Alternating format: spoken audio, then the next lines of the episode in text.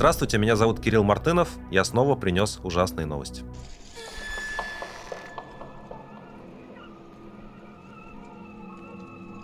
На этой неделе территория Российской Федерации, а в частности Белгородская область, окончательно стала театром военных действий. Вот в самом полноценном смысле этого слова.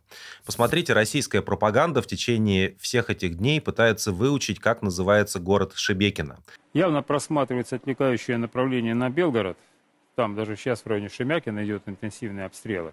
Я понимаю, про что произносить это слово сложно, но практически никому из российской пропаганды не удается назвать с первого раза, как же называется этот российский населенный пункт, который сейчас стал центром полномасштабной полноценной войны. Он находится в Белгородской области в 5 километрах от границы с Украиной. В Белгородской области, по последним данным, госпитализированы как минимум 16 человек в результате массированных обстрелов. В Шебекино под обстрел попал автобус. От попадания снарядов загорелось здание общежития. Ну и, собственно говоря, взрывы звучат и на других территориях Белгородской области. Беспилотники падают в других местах, в Курской и сопредельных с Украиной областях. Постепенно Россия, Владимир Путин, втянул Украину и Россию в эту войну, и теперь постепенно уже территория Российской Федерации, сами российские города, российские граждане все глубже оказываются в том же кошмаре, который в течение 15 месяцев находится украинцы. Всего по Шебекинскому городскому округу было выпущено 850 единиц боеприпасов, это заявляют местные власти, погибших по официальным данным при этом нету. Ну и помимо того, что там достаточно большие разрушения, люди находятся в панике. Сначала речь зашла про эвакуацию детей.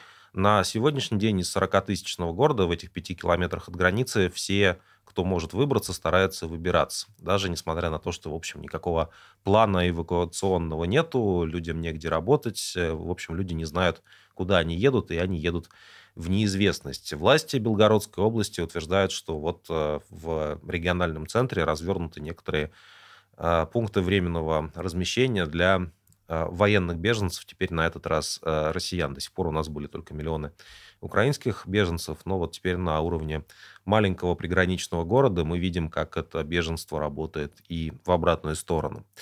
Мы собрали рассказы жителей Шебекина о том, что они пережили в последние дни. И выкладываем это отдельным видео. Посмотрите обязательно.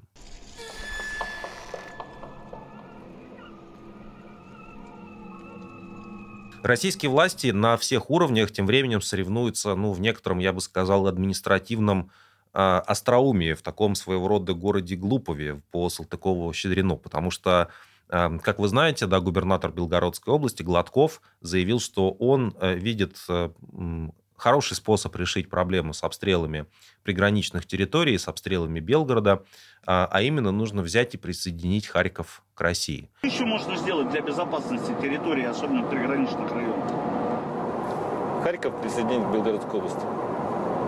Вы верите в эту возможность? Это лучший способ решения проблемы обстрелов Белгородской области. Вот, понимаете, здесь причинно-следственные связи работают таким образом у вот этих Z-патриотов, чиновников, чтобы войны не было, нужно всех оккупировать и поработить. И вместо того, чтобы разбираться, что, в общем, представьте себе эти места вот в районе Белгорода на границе с Украиной, на них не было никакой войны с 1945 года. То есть никаких выстрелов, никаких разрывов снарядов. Даже в 2014-2015 году, когда на Донбассе были активные боевые действия, это совсем другая часть, совсем другое такое российское, украинское приграничие, места, где люди там веками жили мирно, торговали, ездили друг к другу в гости из Белгорода. До 2014 года люди постоянно ехали просто за покупками развлекаться в Харьков, который большой миллионный город. Вот в этом месте впервые усилиями российских властей, усилиями Владимира Путина происходит полномасштабная война и человеческие жертвы и паника среди людей. И губернатор Гладков отвечает на это, что причина заключается в том, что российские войска не успели оккупировать Харьков. Вот если оккупировали бы, все наладилось бы, дальше им пришлось бы следующую какую-то территорию оккупировать. И так, возможно, до бесконечности, пока весь мир не будет частью Белгородской области. Только тогда Белгород будет мирной территорией, опять же, поставить вопрос о том, в чем подлинная причина этих обстрелов и этого, в общем, позорного насилия, совершенно бессмысленного, губернатор Гладков не в состоянии. Но я могу сказать, что Гладков далеко не самый умный чиновник в России. Вы знаете, кто самый умный, гениальный чиновник и политик, вообще и главнокомандующий. Это, конечно, Владимир Путин, который в то время, когда Гладков вот говорил все эти великие мысли про свои геостратегические планы на Харьков, Владимир Путин, чем вы думаете, он занимался? Он встречался с родителями многодетных семей и раздавал им ордена, медали, и рассказывал, что человеку, там такая мудрость была в стиле Туркменбаши, знаменитого туркестанского диктатора в Туркменистане. Мудрость была примерно такая, что, значит, путь к успеху лежит через любовь к родине, к своей семье. И вот обо всем этом говорил Владимир Путин. И там же на этой замечательной встрече с родителями Путин высказал такую мудрость в духе Александра II. Управлять Россией совсем несложно, но абсолютно бесполезно. Это такие, знаете, то ли пацанские цитаты паблики, то ли там, не знаю, мысли вот этих мемы про волков. Еще в конце ауф можно было сказать, представьте себе, да, вот управлять Россией совсем несложно, но абсолютно бесполезно. Ауф. Так гораздо же лучше, правда?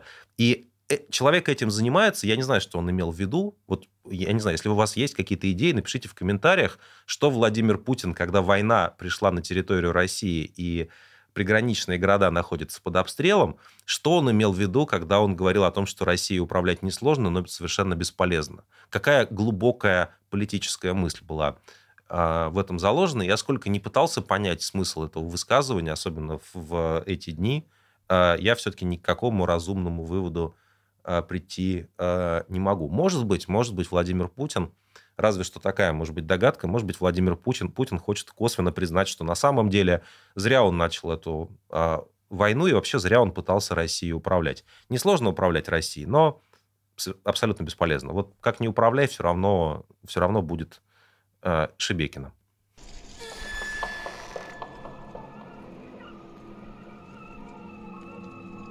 Все вас просят подписываться на каналы, те люди, которых вы смотрите, мы тоже это делаем регулярно, даже я видел критику, типа, не просите нас больше подписываться на каналы, все так делают, но, слушайте, это так алгоритмы работают, мы не можем это поменять, поэтому и просим.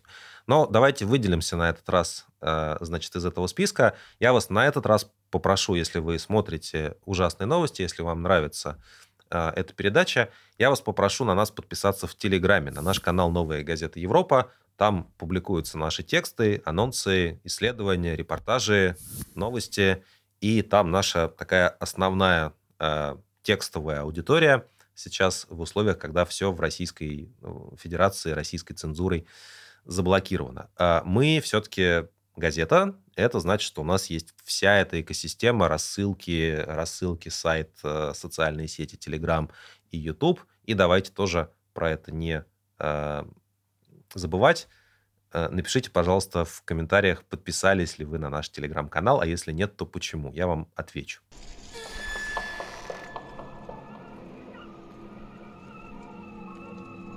Ну, параллельно на этом фоне некие загадочные беспилотники прилетели в Москву и Подмосковье. По разным данным, по данным российской Минобороны, которая врет постоянно, как вы знаете, беспилотников всего было 8. По данным журналистов, от 25 до 32 штук беспилотников самолетного типа летали в разные стороны вокруг российской столицы.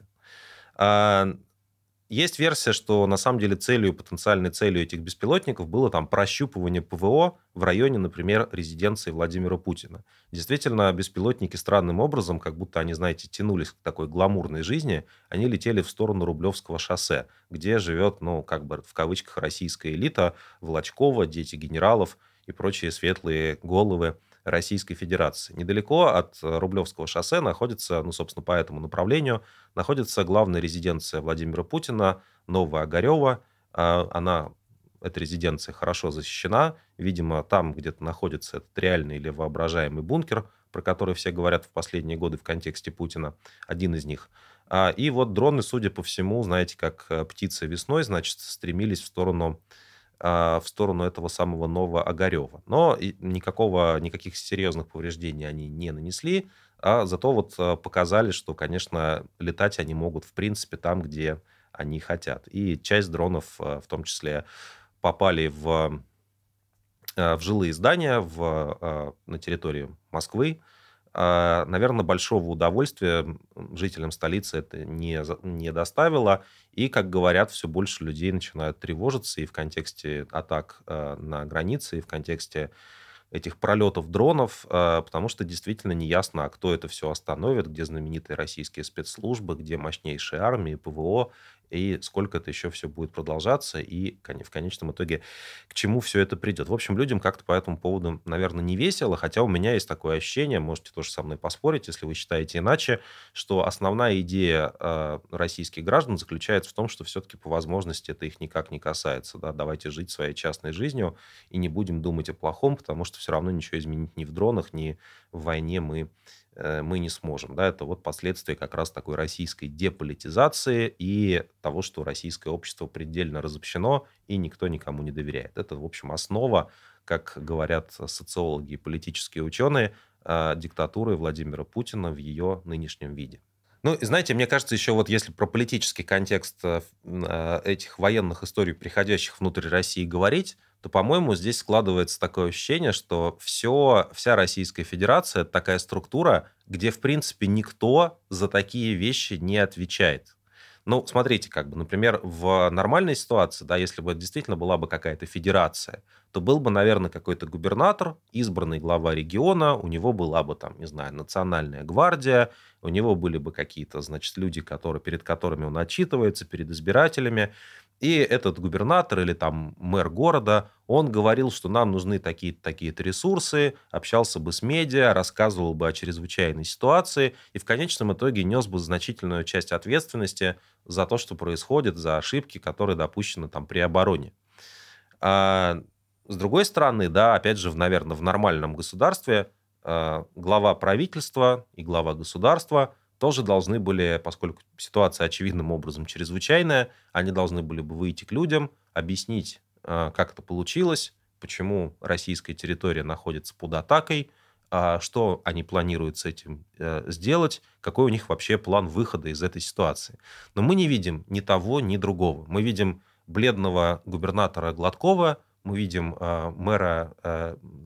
такого городского главу, Шебекинского, этого городской этой территории, которые пытаются, не знаю, привлечь внимание президента. Вот в тот момент, когда Путин встречался с родителями, тогда же примерно пришло сообщение, что он еще и позвонил в Шебекино и спросил, внимание, да, там, хочется сказать, спишь, да, но Путин спросил, не спишь, а типа, помощь тебе нужна, можешь помочь чем-то, а вот тебе еще орден мужества. Он дал этому чиновнику в Шебекино, да, главе этого городского самоуправления, значит, он дал вот эту государственную награду. И на этом, по большому счету, все ограничилось, потому что никто ни за что в этой ситуации в Российской Федерации брать ответственность не хочет. Ни профильные ведомства типа спецслужб и армии, которые никак не могут друг с другом договориться, ни российский президент, ни губернаторы, ни местное самоуправление, никто не обладает ни желанием, ни какой-то пониманием того, что нужно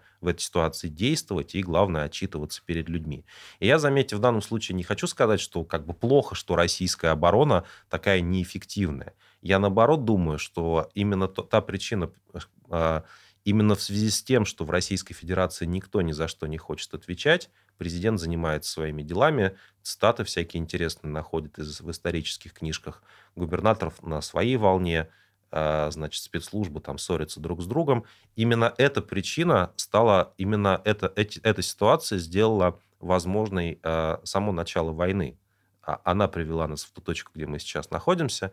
Ну и дальше просто это дисфункциональная система, где никто не смог в течение всех этих 15 месяцев встать и сказать, что они не согласны с решением, принятым российским президентом, ни из депутатов, ни из чиновников. Именно эта система сейчас же абсолютно дисфункциональна в случае, когда кризис и война приходят уже на российскую территорию. И сама повестка российского руководства очень любопытная, потому что, конечно, месседж, который Путин по-прежнему посылает россиянам, заключается в том, что, ребята, можете чилить. Кого-то из вас, безусловно, убьют на этой войне, кто-то из вас потеряет работу в результате экономических последствий войны, кто-то из вас вынужден будет бежать из России, но в остальном живите, как жили. Все хорошо, специально обученные люди будут ловить дроны, и, значит, вообще у нас ПВО работает прекрасно, хотя и есть к чему до сих пор стремиться.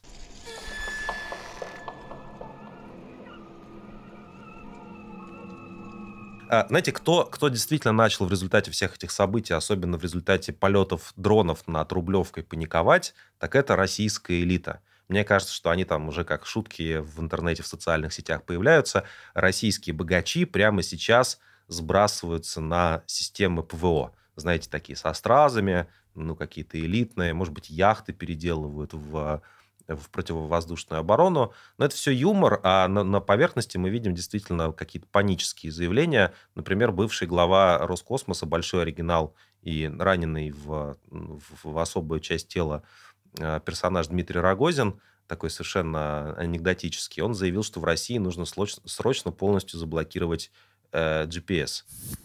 Ну, то есть, там, убрать все наземные станции этой системы, которые действительно есть с российской территории, резко снизить точность, не знаю, может быть, глушить начать. В общем, каким-то образом еще переловить все спутники, которые висят на орбите, и сделать так, чтобы в России пользоваться ими было нельзя.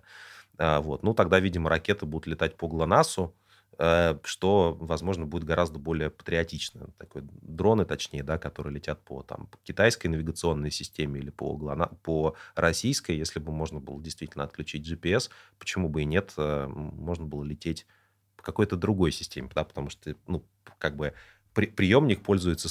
Ведь телефон не передает информацию обратно на спутник, да, когда вы GPS используете, вы не передаете спутнику GPS о том, что вы тут. Да, как бы это не так работает. Вы получаете информацию из нескольких источников, и после этого у вас через триангуляцию, простите за выражение, устанавливается ваше местоположение. Наземные станции повышают точность этого процесса. Короче говоря, как отключать GPS, непонятно, но крик этот был из Рогозина исторгнут, и еще замечательная инициатива сразу возникла. Мне вообще нравится, знаете, вот когда такие первые инициативы российских властей, великий человек, такой депутат, член комитета по обороне, единорос, генерал-лейтенант, постоянный гость Соловьева в его пропагандистских передачах Андрей Гурулев, он сказал, что нужно ввести уголовную ответственность за съемку пролетов дронов в небе. И, знаете, я вот не фанат такого рода, такой эстетики, да, но тут в данном случае полное совпадение. Конечно, значит, знаменитый фильм «Убить дракона», перестроечный, да, по пьесе Шварца, когда, значит, бургомистр вольного города, осознавая, что есть сообщение, что дракон терпит поражение, да, он приказывает заколотить окна, чтобы граждане всего этого не видели, не наблюдали. А сколько у нас всего открытых окон? Все открыты. Ни в чем меры не знаем. Ну что же, открытые окна будем закрывать. Ну вот, чтобы не сеять панику, можно ввести уголовную ответственность за съемку вражеских дронов в подмосковном небе. Тот же Гурулев еще в эфире у Соловьева, в стриме соловьевском, сказал, что, конечно, сейчас самое важное – это бомбить Шебекино. Нам время надо сегодня. Надо точечно их душить и долбить. Причем в том числе и по Шебекино, я думаю, там авиация разберется, в том числе планирующими бомбами. Но так больше нельзя. Я не знаю, зачем он это сказал. Он утверждал потом, что это все вырвано из контекста, украинская сторона, украинские блогеры, конечно, активно издеваются над всей этой ситуацией и говорят, посмотрите, что Гурулев наделал. Это его была идея, это он предложил, в общем, так жестоко расправляться с российскими гражданами, с их городами. Вообще, про этот сюжет, может быть, стоит еще добавить, что, по-моему, то, что сейчас происходит, можно описать как такое странное явление, как справедливая гибридная война. Это сложно себе представить, что подобное вообще бывает, но под справедливой войной разного рода мыслители понимали такую войну, которая ведется, ну, для самозащиты. И ни у кого из разумных людей нету причин сомневаться в том, что Украина ведет на своей территории справедливую войну. А гибридная справедливая война – это когда с Владимиром Путиным начинают обращаться так же, как Владимир Путин обращается со своими соседями в течение многих лет, если не десятилетий. Вдруг какие-то появляются вооруженные люди на вашей территории. Кто они? Где они получили, значит, вооружение? Зачем они пришли? Мы не знаем. Возможно, это вот этот Легион Свободы России купил свои пулеметы или там свои минометы в ближайшем военторге. Как мы знаем, в 2014 году это вполне практиковалось так называемыми сепаратистами Донбасса. Почему бы теперь Легиону Свободной России, кто-то, наверное, подумал, почему бы и нет, им бы тоже такое не практиковать. Вот российские власти сталкиваются с той реальностью, которую они активно дарили Украине в течение последних почти уже 10 лет. Теперь что-то вроде ответного подарка, судя по всему, пришло.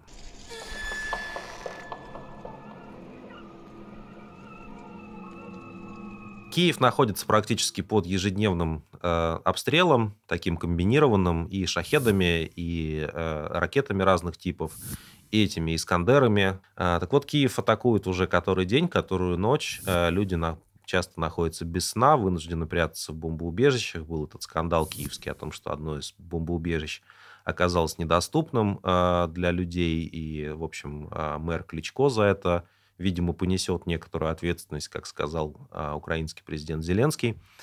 Но самое главное, да, может быть, какой-то исторический момент случился в этой истории в понедельник, в начале недели, когда после двух волн, двух ночей шахедов, сначала 50 с чем-то дронов, потом 40 с чем-то, которые сбивались украинским ПВО, российская страна решила запустить по Киеву 11 «Искандеров».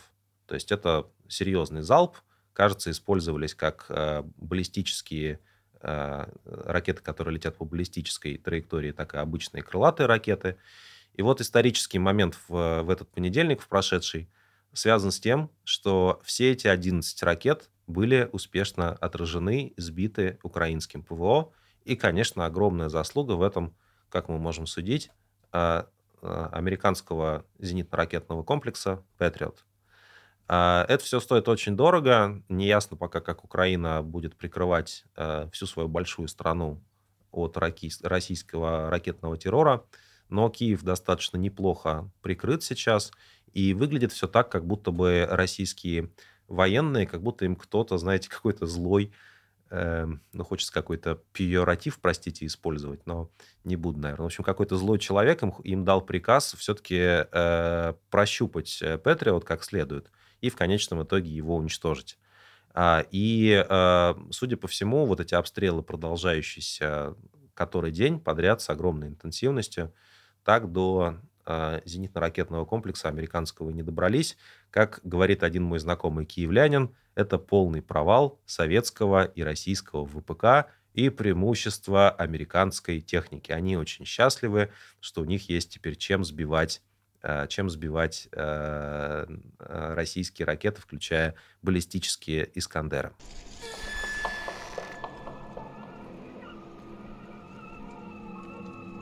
Традиционная рубрика «Новости военных преступников». В 2022 году в банке данных, российском банке данных детей-сирот, появилось на 2500 больше человек, чем в среднем за последние 6 лет. Ну, то есть откуда-то возникло официально зафиксированные, опубликованные, представленные в этой базе данных 2500 ничейных детей. Если вы... Вот какие у вас версии, где можно было взять 2500 лишних детей? Ответ очевиден, да. Важная история. Наши коллеги, независимые расследователи из этого издания «Важных историй», предполагают, что, собственно, эти 2500 взяты как раз из... Это часть тех детей, которые были депортированы из Украины. Часть из них содержались в Украине в детских домах. Часть из них — это дети, у которых есть и живые родственники, и родители, но, или наоборот, погибшие родственники и родители. В общем, они были насильно вывезены из тех территорий, где они проживали. И вице-премьер украинского правительства Ирина Верещук Она добавляет, что детям, по данным украинских властей, меняют имена и даты рождения для того, чтобы труднее было потом отследить, какой ребенок конкретно где оказался. То есть фактически российские власти таким нехитрым способом пытаются скрыть следы военных преступлений. Как вы помните, именно за подобного рода действия Международный уголовный суд в Гааге выдал ордер на арест Владимира Путина, российского президента.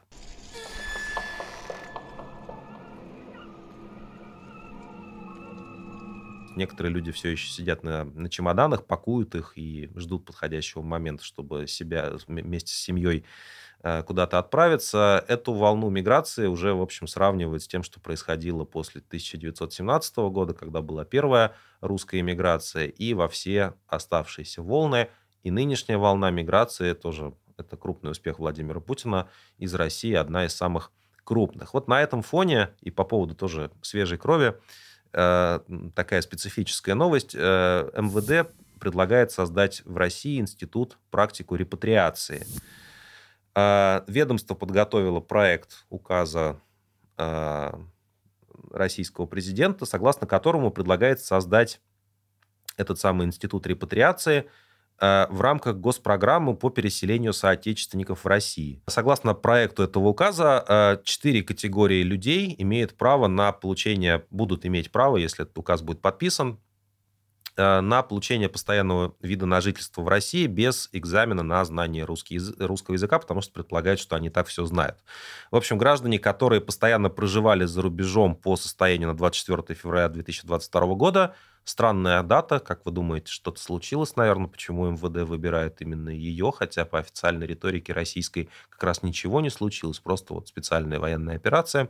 Бывшие граждане России, лица, которые родились или постоянно проживали на территории РСФСР и были гражданами бывшего Советского Союза, и лица, имеющие родственников по прямой восходящей линии, родившихся или постоянно проживающих на территории РСФСР, либо территории, относившиеся к Российской империи или СССР в пределах госграницы России.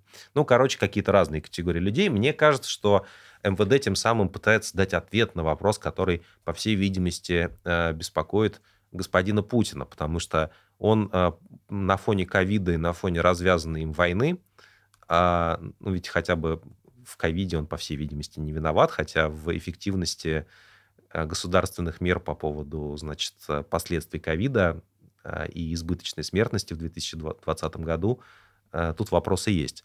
Так вот, в общем, по всей видимости, Путин действительно очень озабочен так называемым сбережением народа. Это его был тезис, который, кажется, подчеркнут у кого-то из российских консерваторов, типа Солженицына, якобы он начитался этих самых философов. Очень он хочет сберегать народ, а поскольку все время не получается, то медицина с ковидом не справляется, то ЧВК «Вагнер» утилизирует народ по полной программе. И в ходе войны, и вывозя людей из колоний, и потом убивая обычных жителей, когда заключенные возвращаются в мирную жизнь с фронта. То поэтому остается надежда только на репатриантов, поскольку другим способом сберечь народ уже невозможно. И, мне кажется, здесь идея очень понятная, что, с одной стороны, конечно, российские власти страшно хотят, чтобы в Российскую Федерацию приезжали не вот эти все люди из центральноазиатских республик, да, потому что, конечно, российская полиция и многие представители российских чиновников просто искренне мигрантов из Центральной Азии ненавидят и не считают людьми равными себе. В России процветает расизм, это совершенно очевидно. Во-вторых, потому что нужны нормальные такие белые репатрианты. Это практически открытым текстом в этом проекте и сказано, по-моему. А во-вторых, конечно, потому что российской пропаганде нужны новые беженцы с Запада, люди, которым на Западе было очень тяжело, их там культурно кэнселили, атаковали трансгендеры, либералы мучили на площадях, и вот ты пакуешь свой чемодан, и едешь в прекрасную Россию прошлого, в которой снова можно бить детей, ЛГБТ криминализирован, и вообще все похоже на старые добрые то ли 1950-е, то ли даже на какие-то более более отдаленные эпохи. Ну, то есть такое путешествие на машине времени. И, конечно, российская пропаганда скоро предоставит нам блестящий список иностранцев, которые по программе репатриации, найдя у себя каких-то родственников из бывшей Российской империи, приехали жить в Россию, наслаждаться возможностями быть токсичным, гетеросексуальным бумером.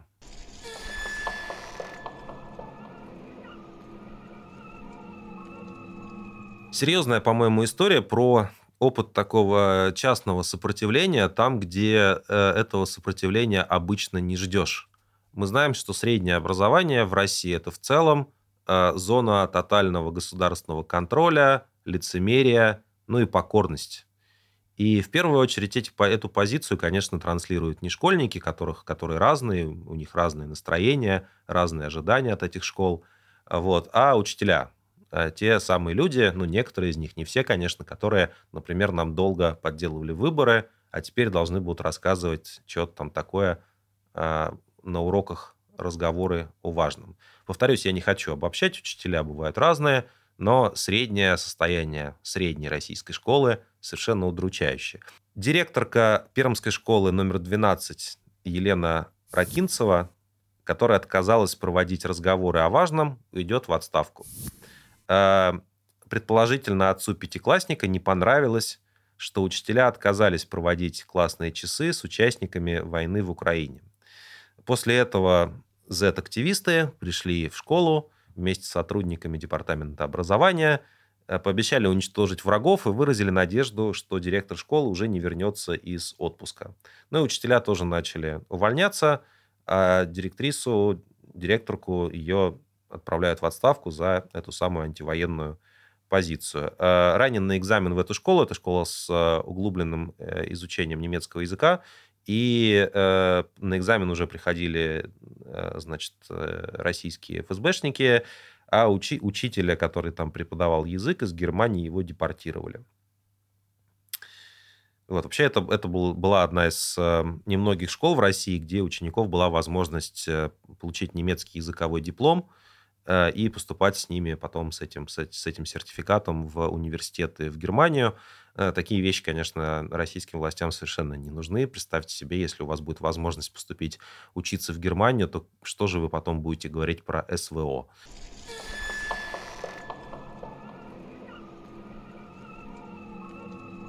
Еще к вопросу о том, чему будут учиться российские школьники. В новых учебниках по истории для 10-11 класса появилась финальная глава о войне в Украине, ну, СВО, как они все это называют, и противостоянии России с коллективным Западом. Там небольшой пока текст, видимо, писали в спешке, страницы на 4.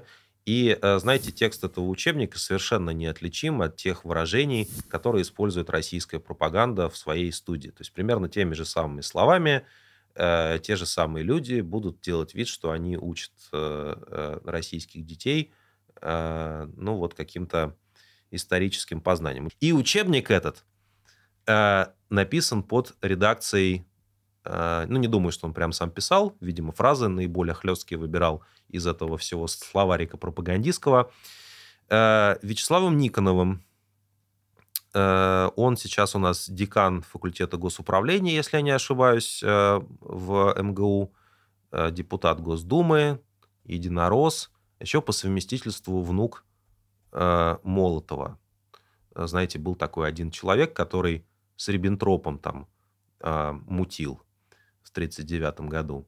Ну и вот, наверное, Вячеслав Никонов очень не хочет, чтобы Молотов как-то, знаете ли, упоминался в таком контексте, поэтому просто переписывает историю под себя, что называется, да, и про пакт, про союз с Гитлером в 1939 году вы в этом учебнике вряд ли что-то найдете, ну и дальше просто остаются одни сплошные пропагандистские штампы.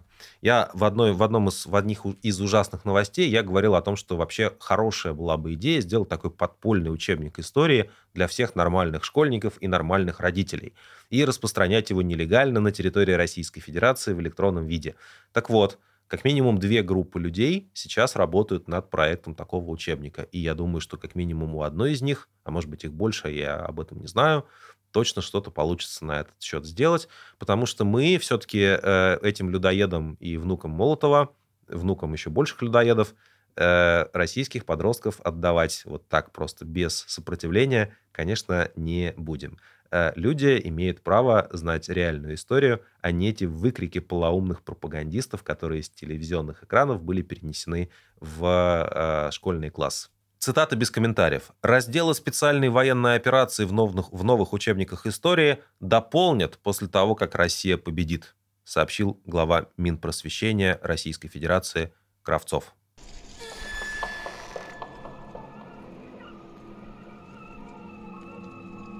Новости отечественной культуры. Мне кажется, постепенно надо разграничивать, человеческую культуру и отечественную, которая там вот раздаются какие-то вопли, понимаете, внутри этой культуры, сожранной изнутри войной и государственными деньгами.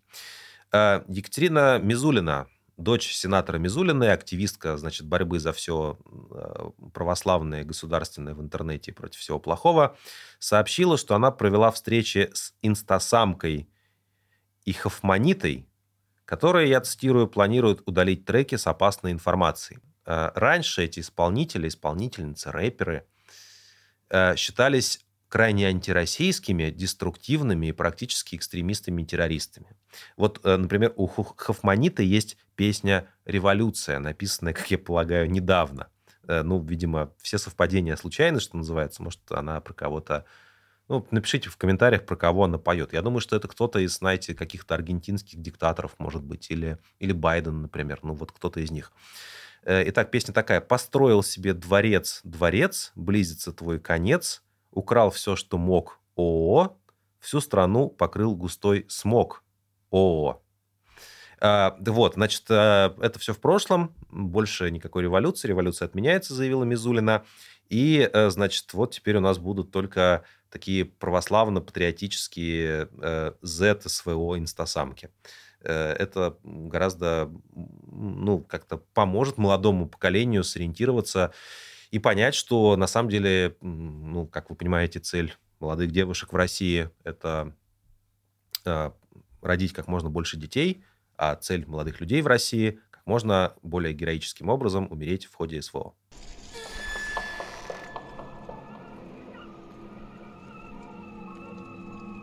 И новости культуры, еще тоже отечественные, конечно, у нас, видите, культура цветет, просто всеми видами Z. Российские пропагандистки запустили на Ютубе шоу под оригинальным названием «Подруги Z». В нем они советуют Скобеевой раскрыть ее женственность. Это, в общем, достаточно рискованный, конечно, шаг. А войну называют местом, где люди оживают. Это, как, таинственная история Бенджамина Баттона. Обычно люди стареют и умирают. Бенджамин Баттон, он молодел в течение своей жизни. А у подруг Z, обычно на войне люди умирают, но у них они оживают. Чудо, да и только.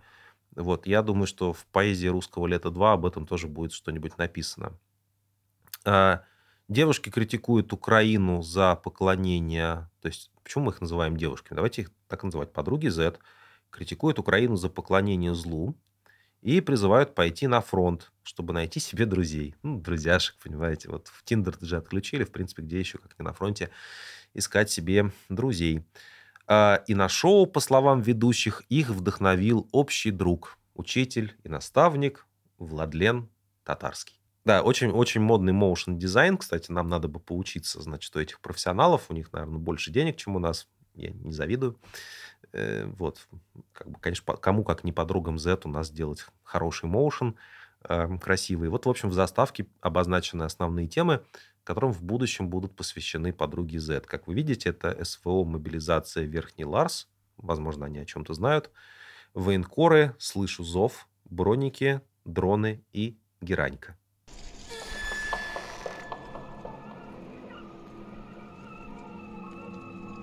Если вы имеете несчастье пользоваться госуслугами, я зарегистрировался в госуслугах, знаете, когда я был преподавателем в Российском университете, и всех преподавателей отправили получать ежегодные справки о несудимости. Это очень крутая практика, да, когда ты каждый год должен рассказывать, что тебя еще не осудили. Ну, как будто ты к чему-то готовился. И вот, в общем, появился очень удобный способ это все делать через госуслуги, поэтому у всех были свои причины там оказаться. Ну, и теперь, вы знаете, госуслуги рассылают всякие письма счастья, типа, не знаю, не хотите ли вы умереть на войне? Или, там, не знаю, почему вы платите так мало налогов? Или, там, считаете ли вы, что наш президент гений? Ну, то есть, они просто работают как спамеры. Я готов их, в принципе, заблокировать. Этот замечательный сервис, их рассылка. Мне от них особо ничего не надо в нынешней жизни. Но интересно, как далеко это зайдет. В общем, я с наслаждением читаю. И вот на днях, на этой неделе многим пришла рассылка, наверное, вам тоже пришла, о том, что сервис Литрес, который тоже теперь, видимо, очень патриотический, он предлагает бесплатную, что называется, даром не нужно, книгу «Поэзия русского лета». Поэзия через Z. Ну, такая поэзия. Вот. Классный проект для Литреса, я хочу отметить, да, то есть они, в принципе, получают себе какое-то бесплатное внимание, говорят, что они, товарищ майор, мы чисты перед партией, мы поддерживаем СВО через эту вот механику. Ну и, короче, получают доступ к огромной аудитории на госуслугах. Они молодцы, а теперь я не читал поэзию русского лета, мне вот коллеги выбрали отдельные куски, и сейчас я нажму на случайный кусок поэзии русского лета, и впервые прочитаю и попробую прокомментировать, да. Не знаю, вы тоже благодаря госуслугам можете совершенно бесплатно получить эти шедевры. Так, ну я не знаю даже, ну вот может быть вот это. Открыв 100 500 каналов, листаю сводки до темноты. Где перемога не проканала, там на бульварах уже цветы. Листаю ахтунг и знову зрада. Накал истерик штурмуют ввысь. А здесь пейзажи, изгибы сада, земля и небо в одно слились. Записан ролик не военкором, а так прохожим и брошен в сеть. Теперь висит он смешным укором тому, кто прочил России смерть. Ну, что тут сказать. Вы видите, здесь у нас записан ролик, а у них сплошная тьма, и у нас есть небо, земля, вот, и что еще? На бульварах уже цветут цветы. Как говорится, прошла зима, настало лето. Спасибо Z-поэзии за это. Действительно, только, как бы это сказать, я думаю, что скоро, когда вообще вы, там, например, захотите вы получить какую-нибудь справку от российского государства, вас попросят записать ролик, где вы наизусть рассказываете поэзию русского лета, поскольку вам ее уже бесплатно предоставили. Ну, потому что же должен быть какой-то диалог гражданского общества и государственной власти на современной модной цифровой платформе, тем более, что к этому можно еще вот такие селфи-себяшки подключить.